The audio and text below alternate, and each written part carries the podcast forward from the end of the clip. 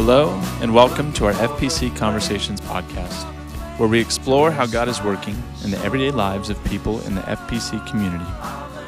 I'm Josh Gillespie, the Minister of City Engagement and Modern Worship at First Pres. Whether this is your first time listening or you've been following us for a while, thank you for checking out this podcast and taking the time to hear the stories of the unique people connected to the FPC community. In today's episode, Dan Kimball has a conversation with Pat and Allison Alexander, who share about Pat's health diagnosis that led to a recent lung transplant and the lessons learned along the way. Pat and Allison are honest about the ups and downs of this health journey, and we hope you enjoy getting to know them better. I'm a traveling man. Well, good morning and welcome to our FPC Conversations podcast. My name is Dan Kimball, and I'm super glad that you've tuned in and want to check out this this awesome podcast. We've had an opportunity over the weeks to to talk with and hear stories from our FPC family, and today I'm really excited about introducing Pat and Allison Alexander, um, some people that many of you are familiar with, some might not be, but uh, today we have a chance to listen to their story. So, welcome, Pat and Allison. Good morning. Thanks for having us. So, just to kind of start things off, just uh, uh, maybe tell us a little bit about um, about you guys and maybe your connection to First Pres, how long you've come to First Pres, your connection to Fresno. Um, yeah, let us uh, let us hear your story a little bit. Well, Pat and I, uh, 25 years ago, were church shopping, and we visited quite a few churches in Fresno. We had um, two small children at the time, and I was pregnant with our third. And we came here, and just from the moment we attended our first service, we realized this was our, going to be our church. And we've been coming here for the, the last 25 years. Any anything on that, Pat? That, Yeah, what just what a great what a great home, what a great church family we have here. We're uh, we've just been comfortable, like Allison said, from day one. It's just a fine bunch of folks. and you've seen, some- you know, you've seen the church go through a number of Uh-huh. different uh, phases and transitions and new pastors and and and yet we have a lot of people who've just stayed very faithful and and felt like God has continued to work. Yeah. Absolutely. Yeah, church is family. You you, you don't fire your family. you just get along. you just work it out. Yeah. Yeah. Um, and kids, they've got we have some kids in there.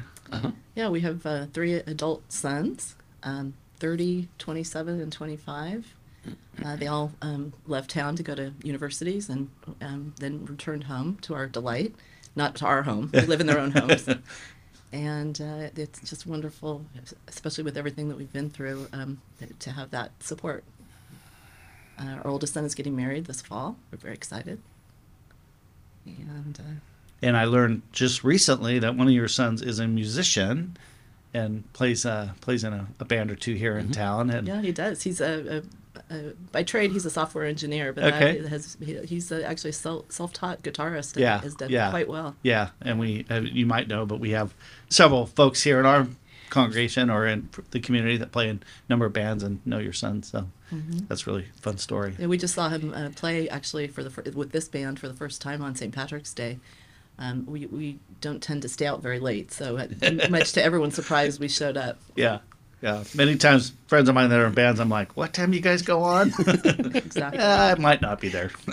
so, well, part of the reason why um, you know we we wanted to share your story is that uh, Pat, you particularly um, have had a pretty challenging year, um, and you guys have agreed to share a little bit of that story. So, um, let's uh, let's talk about that a little bit, Pat. Maybe just your health journey and maybe maybe what's gone on and where you're at. Yeah, I, I, I found myself uh, not not feeling so great once or twice in a few episodes, and then maybe uh, this is probably going back three years, and, and very suddenly I had a sharp decline in my ability to to breathe and have any kind of stamina. I developed a pretty heavy cough, and thought mm, I better go. You know, I, I ignored it for some time and uh, went to my internist to how can we shorten this uh, essentially was going towards heart issues which if you look at me from the outside, you'd go, yeah, that guy's got heart issues. and uh, took some X-rays and said, no, it's not your heart. You've you've got some pulmonary issues. Sent me off. Said you need to find a, a pulmonologist here locally, and uh, that was the beginning of, of hallmarks throughout this journey where God made himself apparent because our neighbor right across the street, who we did not know, she lives two houses up, and I actually knew her stepfather, and we had we had connections. I didn't know this woman at all. She's a UCSF pulmonologist. Oh, Bo. So I received a referral to go see her. And from that point on, she sort of started getting things lined up. Mm. Um, And in context, this was in April of 2021, Okay. so just not even a year ago. and uh, it- So, so just to go back, I'm you- sorry. The, from the original, you said you were having some heart issues, and then so this was just this was is strictly lung. okay, yeah, just okay. strictly lung problems. Okay. And and they said you have uh, you have an incurable lung disease, Hmm. and you're not going to get, you know, you we're we're going to take steps. And um, when you, when you look at that, um, you know, I've had a, a, a long walk with Jesus, and I found myself strangely calm in facing all this. And I, I almost to the point when I would talk about it with friends and family, and people would say, Well, you know, you're not taking this seriously, you're just giving up. And um, I think some people could identify, guys I'm in with Bible study and so forth, would say, would say, No, I recognize what's going on there. You're not afraid to die. You have an eternal security that that you have talked about and walked in for a long time. And I, I said, Yeah, that's it exactly. And uh, when you discuss transplant, um, you know, the, the talk is, oh, you know, I, my impression was, oh, you can live a year and a half to five years. And that was talked about early on from from diagnosis. Yeah, they or- sort of jumped to that when they realized they were not in the in the first month or so. It was not slowing down, and was I was just really taking a nosedive. And um, so, as you start discussing transplant slowly, I, I sort of eased into saying, "Okay, you've been reading the wrong numbers. Uh, it might be more like ten years if you get a transplant." So I sort of switched over to say, you know, I'll look down that down that path. And Allison, for you, what was some of the early reaction for you? What kind of what was that process like a little bit when you when you first heard that news? I, I wouldn't say I was quite initially uh, quite as calm as Pat was. Mm. It was obviously very worrisome for me. Um, he um, was so faithful and, and so unafraid of everything as it as it developed that that really really helped me quite a bit. It, it, it really did. Um, we had so so many prayer warriors, so many people gather around us, people from this church that, that we weren't surprised that gathered around us, but then some that, that did come as a surprise. You know, acquaintances, new friends, um, just so much love and support that it's it, we really kind of got carried through the process. I mean, Pat's not not exaggerating when he says he he moved into basically a mode of free fall and and at a certain point in time, it- so a year ago, uh, March 21st, when uh, he got rushed to the hospital, initially, the, our, our UCSF doctor, Catherine Bolillo, sent him to, to the, up downtown to community, mm-hmm. and he stayed there, and she absolutely mm-hmm. rallied for him to be moved up to UCSF mm-hmm. up there where they could better treat him. And during during that time, it was very strange because COVID restrictions still applied. I could barely see him in the hospital, if at all um, we mainly talked on the phone a lot, but um, it was, I was constantly in prayer, mm. literally. It felt like all day, mm, frequently all night. Mm. It is not my normal nature to be that calm. So what that's really that's how we knew something supernatural was going on there. Um, and it it was great to be able to to have that attitude in front of folks who were not believers Mm. and in front of people who who didn't possess a kind of faith because it gave us something to talk about Mm. you know gave us an entree into conversations i wouldn't normally be able to have with Yeah. with some people Sometimes in health crisis, it seems like people will rush to faith, and it feels like the story you guys tell a little bit is your faith is, you know, you have a strong faith, but maybe talk about just kind of where conversations about your your walk and where God showed up for you guys, whether it was situations that you didn't expect, maybe. Well, it's it. You know, like they say, your faith until it's really tested. Um, you you you're not. You know, you can't be sure of the depth of it, or I, I I feel that way. And it was what a what a confirmation. What a God really uh, showed Himself strong in so many ways. I mean, we, we almost could go down a, a little calendar of little events of doors that he opened that were uh,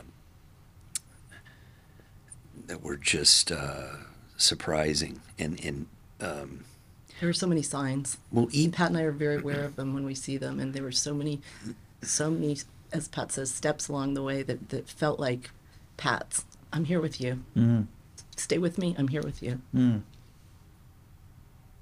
Your kids, where where were they with with this, and did that? What what was the they family? were acting dynamic like young men. Okay, okay. I don't know if they really quite knew what to think. Mm.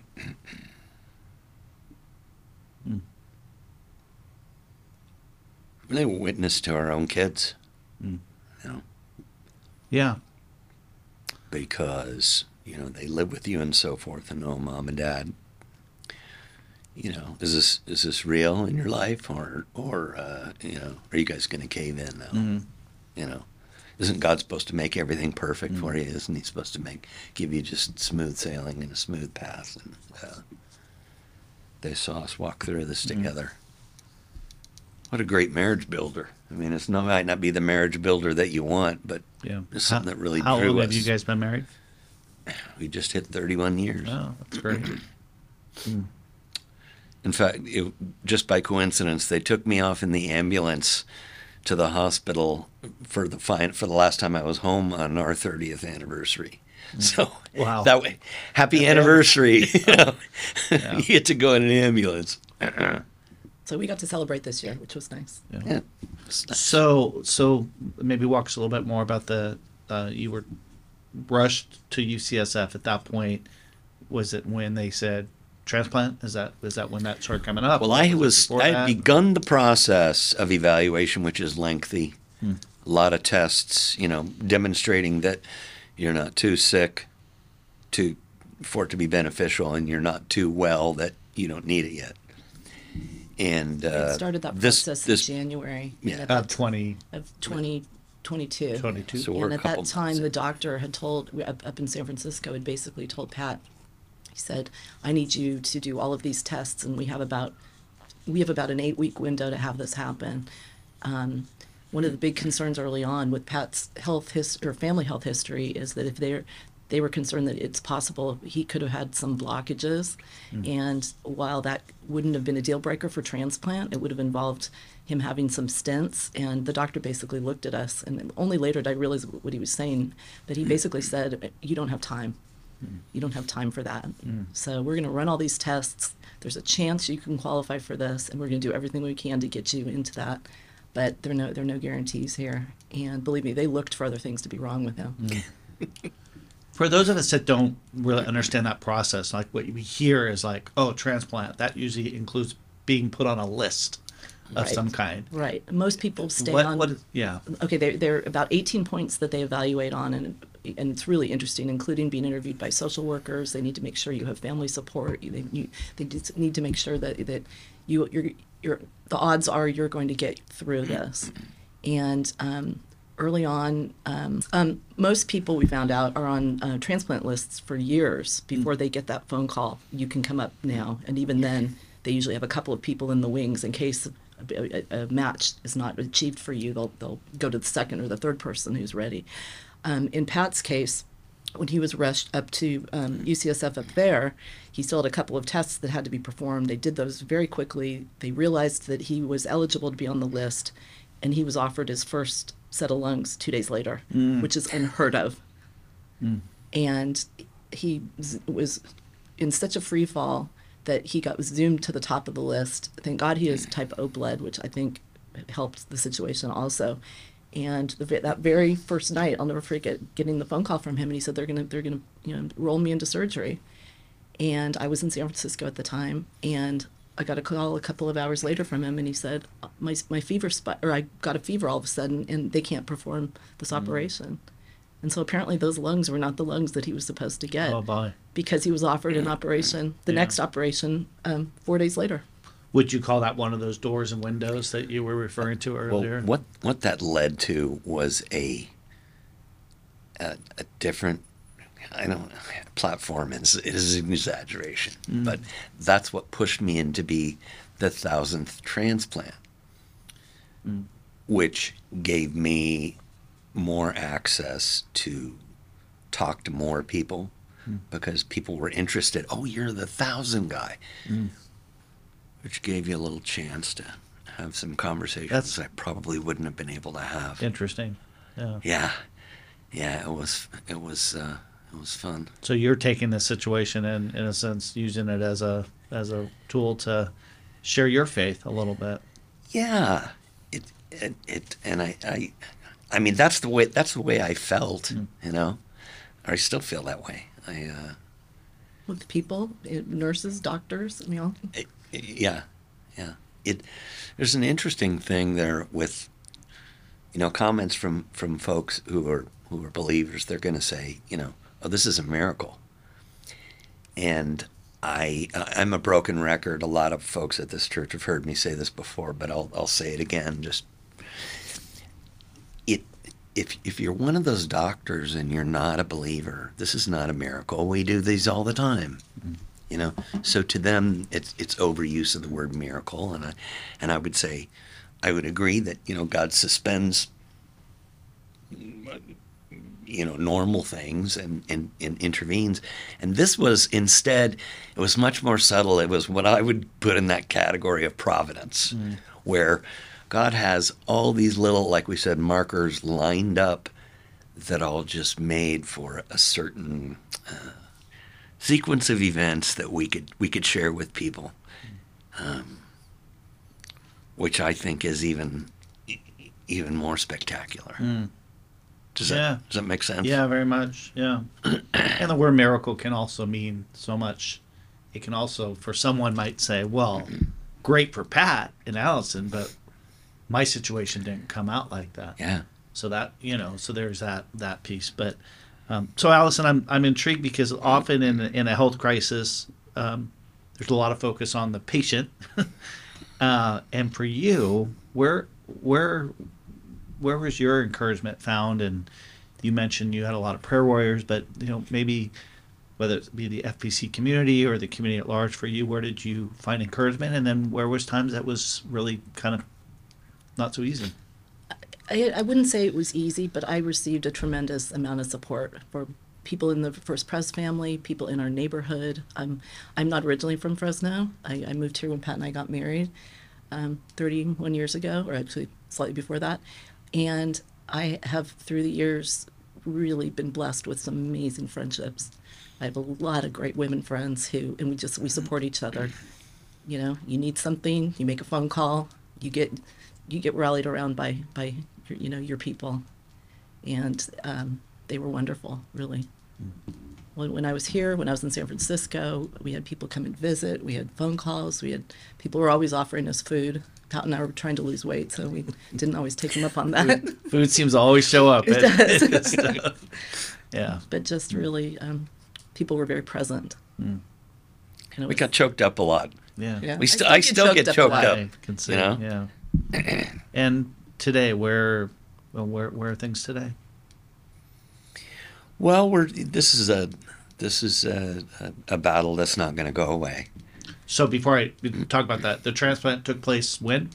It was um, April 13th, 13th, of 2022. Okay. Pat has to go up every month for all kinds of tests. Yeah, it's monitoring, and, I, and I'm going through a rejection, um, which is not uncommon. Um, and how severe that gets, you know, whether it's reversible or whether they can arrest it or any of those things, that's an ongoing battle. But it's just one thing we we just keep addressing, and you know, we go back to. I'm a broken record again. Uh, you know, God's sovereign over all things, and He's good. So whichever direction this takes us, you know, we're we're in the best place we could be. With re- with um, lung transplants, you're really you're never out of the woods. It's not like some other other transplants where if you know if you can get to five years or ten years or whatever, chances are you're going to be able to to uh, survive a much longer period of time. L- lungs are, are very delicate. It's the only organ in your body that there really is no filter with the, the um, the elements that come in from the out the outside. And, and Pat has been suffering a little bit from acid reflux, which is which has been worrisome for them, but but they're addressing it. And he takes I counted them yesterday. He takes about 38 pills a day at various intervals. And um, that's just going to be that's just part of our life Yeah, it's a new kind of this new norm. It for is. you. The, it is. It is the new normal, and uh, I have to say, um, up until th- this procedure, um, I wouldn't call Pat a, a very good patient, but he's he's been doing everything that they've told him to do. He's Yeah. he's really been great. I have the best caretaker in the world, though. She really, Yeah. She's keeping me going. Pat, what what have been some of your conversations with God been like? I've never uh, prayed so much. Well, the whole time when I was in the hospital and released from the hospital, I had terrible insomnia. I would go. I didn't know if I was even sleeping an hour or two a day, and so I took that as an opportunity to pray. And uh, you know, like a lot of folks, I you know pray and your mind wanders and so forth. And I found that I could lay there in the dark and I could have a conversation with God for long, long periods of time. And uh, that's less less so now, but uh, you know, God God has just shown Himself so obviously in so many ways who He is, and and uh, just confirmed all these things. You know, that uh, we know about the nature of God, but you know, you walk through it, and He He's saying, "Hey, this is really who I am." You know. And Allison, what words of encouragement do you think you could offer someone that maybe was also going through a, a crisis, be it health crisis or or a crisis and I think um, just continue to be faithful and continue to trust God. some good words. Pat, one of the things I appreciate is is while this is a podcast and we can't see your face, I don't know you well, but when I see you, you always have even when things were maybe not looking so good, and I did see you, you always had just this very bright smile, and you light up. Your your smile lights up. And That's funny. so, um, you know, I I appreciate that. So That was my mission when I was in the hospital. Was all those those poor nurses Yeah. and doctors and and technicians. I, I I even said to Allison, I said, "Okay, you have to be Jesus in the hospital room because these poor people are getting beat up uh, up and down by patients and, Yeah. and long hours and so forth." And I really tried to, even when I didn't feel like, I really tried to put on some sort of a way to to brighten their day or mm. something, you know. And again, that, those are conversation openers with Yeah. lots of folks. He's not That was fun. exaggerating. He, he entertained everyone. As a matter of fact, when the day came, so he, he was released from the hospital and on uh, at the at the end of April, and then we had to stay in San Francisco until the, the middle of June to be close by the hospital. But when, I'll never forget when I picked him up at UCSF to take him back to uh, the place in San Francisco. Um, they, he had nurses that, that had been assigned to him days, weeks before. That came back to see him before he left. That's awesome. Yeah. Well, thank you for sharing. Before we wrap up, I want to close. We like to do this from time to time. I'm going to offer a, a couple words, and I'd like for you to react to that word. So when you hear the word hope, what comes to your mind? Surety. Faith.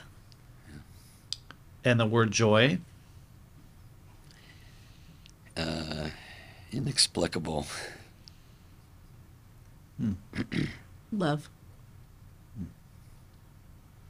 Well, you know that FPC community is is certainly committed to lifting you guys in, up in prayer, and I appreciate you guys being willing to share your story in this podcast, and hopefully it will offer the the the purpose of the podcast is is what God's doing in the the lives of our everyday people, and and by doing this, it's also a way to encourage those out there that might be struggling in their own faith, or maybe something they hear through this podcast will offer encouragement. So, thank you for sharing your story. That I, I hope people would reach out if if you know when you're in despair you need someone to talk to or we're uh, We're we want to we want to give back and be part of a support system in that way. Great. You know? Good. Anything else you want to close with? No, thanks for Thank you for Good. All right. Thanks, you guys. that's great. Thanks again for listening. While Pat's health challenges from the lung transplant are far from over, Pat is doing well, and the Alexanders continue to offer encouragement to others while fully trusting God along the way. If you have any questions or feedback from our FPC Conversations podcast, feel free to send us an email to conversations at fpcfresno.org. May this podcast deepen your faith, deepen our love for one another, and ultimately help us become more like Jesus. Until next time.